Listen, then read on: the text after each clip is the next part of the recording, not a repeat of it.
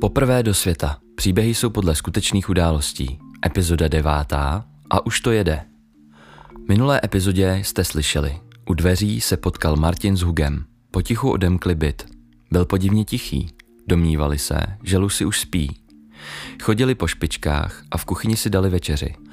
Martin se pak šel podívat na Lucy, zda je v pořádku a Lucy ve spacáku nebyla.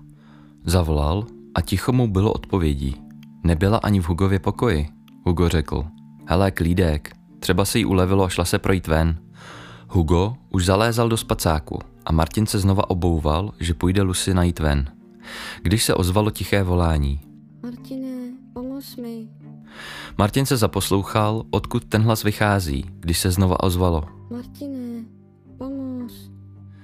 Teď už si byl jist. Koupelna. Tam se ještě nepodíval. Přijal Hugovo tezi, že se šla Lucy projít. Zahodil botu, kterou si chtěl obout a jen v jedné chvátal do koupelny. Ve vaně ležela naprosto promodralá Lucy.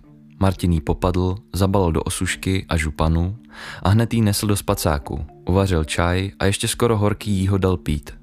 Přitom si brumlal pod fousy. Holka, co jsi to vyváděla? Druhý spacák vyhříval zapnutým fénem a když Lucy dopila čaj a hopla do vyhřátého spacáku, tak řekla, promiň. A provinile se usmála. Víš, když si odešel, napadlo mě, že si dám teplou vanu a vůbec mi nedošlo, že jsem utlumená léky na bolest. Asi jsem ve vaně usnula a zbudil mě až chlad vody, která vystydla. Tyjo, to jsi tam ležela pěkně dlouho, pozdechl si Martin. Ale dál už to nekomentoval. Viděl, že Lucy v teplém spacáku znovu usíná. Všechno uklidil a pak se sám uložil ke spánku. Opět jeden den bohatý na zážitky. Nuda, prostě v Martinově životě slovo neznámé. Ráno si trochu přispali, no asi do jedenácti. Však nebylo divu, po zážitcích minulého dne i večera. Lucy se cítila už lépe. Martin všem udělal snídani. Lucy si prohlížela zranění, včerejší otoky už mizely. Snad jim pomohla i ta nedobrovolná studená koupel. Slíbila už žádné takové akce, když bude doma sama. Věřila, že za den, za dva už pofrčí pracovat. Brigáda, kterou měl Martin, byla jen na půl úvazek. Pracoval jen pět hodin a většinou středy a víkendy. To bylo v restauraci nejvíc práce, jinak měl volno. Martin si ale chtěl najít práci na plný úvazek, aby si i něco vydělal a mohl odvést peníze domů. Jenže ačkoliv ve volných dnech rozdával své životopisy, zatím se nikdo neozval a také u Filipa v restauraci se mu líbilo a nerad by od něj odešel jinam, také proto, že už pomalu začínal trochu rozumět té směsici jazyků, kterou Filip hovořil. O tom, že Martin hledá další práci, věděla i Filipovo žena. A tak jednou, když nebyl takový fofr, přišla za Martinem a ptala se, zda už něco má. Přízvuk Filipovo manželky byl ještě horší než samotného Filipa. Martin to ale pochopil s Filipovo přetlumočením a opravdu ho potěšilo, že jeho šéf má o něj zájem. A ještě, když se Filip Martina zeptal, zda to umí se zahradou, že on sám na ní nemá čas a je celá zarostlá. Takže by Martin mohl ve volných dnech dělat zahradníka. Martin byl skoro přesvědčen, že si to Filip právě vymyslel, jen aby ho nestratil. Martin radostně souhlasil. Řekl Filipovi, že vyrostl na vsi a že vždy pracoval okolo domu, takže zahradu zvládne. Ačkoliv netušil, co ho čeká. Byl rád, že nemusí schánět další činnost a kdo ví, jak by se jinde dorozuměl. Domluvili se na další den. Martin přel k Filipovi domů na 12. hodinu přesně. Musel ale Filipa probudit, protože oni chodí spát až k ránu, tím jak restauraci končí až v noci. Než se všechno uklidí a tak dále. Dostal rukavice, zahradní nářadí a úkol dát Filipovo zahradu dohromady. Ouha, zahrada vypadala jako pralesní džungle. Šlo tam sotva projít, všude vysoká tráva, plazivé keře, strny.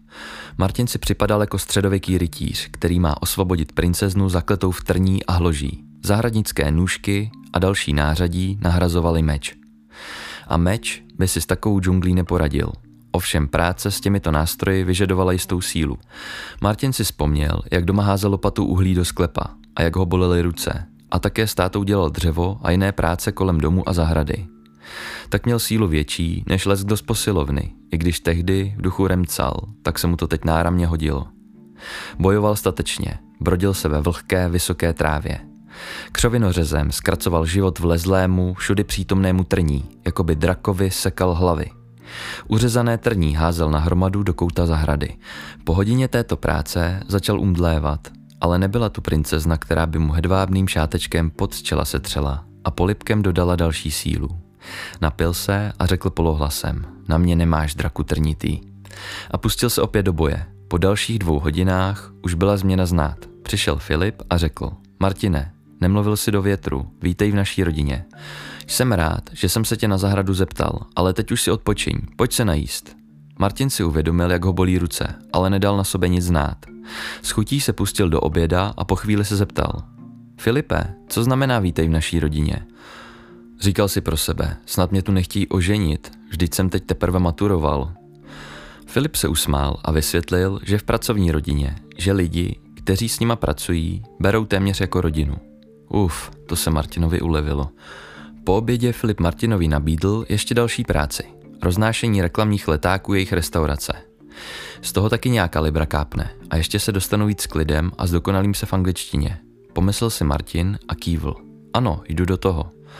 Filip a jeho žena se po sobě podívali zvláštním pohledem. Pak Filip řekl, že je velmi udívený pracovitostí tak mladého kluka. Doma po práci se Martin pochlubil Lucy, co všechno si dojednal. Teda, ty ses do toho teda obul, řekla obdivně Lucy. A víš co, až se mi nohy zahojí, budu chodit ráno na letáky s tebou.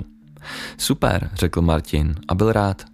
A už to jelo. Středa, pátek, víkendy v restauraci, ve volných dnech zahrada a dopoledne před prací v restauraci roznášení letáků.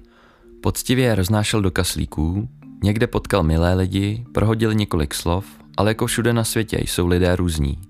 Někde nebyli až tak milí a že o letáky nestojí a odehnali ho od vrátek zahrady. Lec kdy Martina od plotu vyhnal štěkot psa, ale nikdy Martina nenapadlo letáky zahodit. Jednou brzy po ránu šel k plotu hezké velké zahrady a říkal si, hele, inspirace. Takhle podobně upravím Filipovo zahradu. Už strkal do kaslíku leták, když se za stromem objevil opravdu velký pes.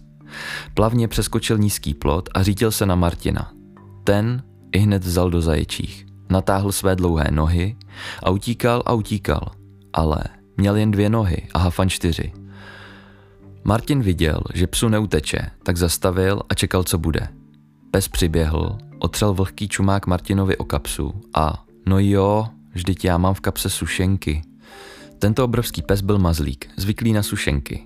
To už dobíhal udýchaný majitel a omlouval se, že netušil, že tak brzo ráno někdo přijde a tak Hafana pustil na volno se proběhnout. Příjemně si popovídali a Martin měl další možnost se zdokonalit v řeči. A docela už mu to šlo. Při roznášení letáků denně nachodil třeba i 30 kilometrů. V pilné práci ubíhal den za dnem. Lucy chodila do KFC a když měla volný den, chodila s Martinem s letákama. Při těch procházkách poznávali Anglii zase jinak. Snažili se vtisknout si do paměti všechno. Domy, zahrady, lidi. Poznenáhlu zjišťovali, že už se umí celkem domluvit. Už jim cizí země nepřipadala nepřátelská, ačkoliv vál stal chladnější vítr než v Čechách. Léto už převzalo vládu a studentům z Čech bylo docela dobře. I na pláž si udělali čas. Dováděli v mořských vlnách a konečně nastalo krásné léto. Martin zjistil při jedné procházce po obchodech, jaké tam mají levné oblečení, i značkové, tak se rozhodl, že pondělí věnuje zahradě a úterý nákupům. Lucy měla také volno, tak si obnoví šatník. Hned ráno po snídaní se vypravili natěšeně do obchodu s oděvy. Ve dveřích do nich hrubě vrazil nějaký muž, něco zabručel a zmizel ven. Lucy a Martin si vybírali, zkoušeli trika, kalhoty, šaty a různé doplňky. Když měli vybráno, přišli k pokladně a... Martine, ty máš moji peněženku? Ne, řekl Martin a sám hledal svojí, ale také ji neměl. Co se stalo? Kam se poděly jejich peněženky? Pokud se ti vyprávění líbí a chceš mě podpořit, tak mě potěší, když ohodnotíš tento kanál, dáš mi odběr na Spotify a zajdeš na stránky chlapvchalupě.cz, kde jsou odkazy na sociální sítě a začneš mě sledovat na Instagramu, TikToku a nebo na YouTube, dle tvojí preference. Sdílím tam proces opravy staré roubenky své pomocí, transformace života a přesun z města do přírody. Děkuji a příští neděli naslyšenou.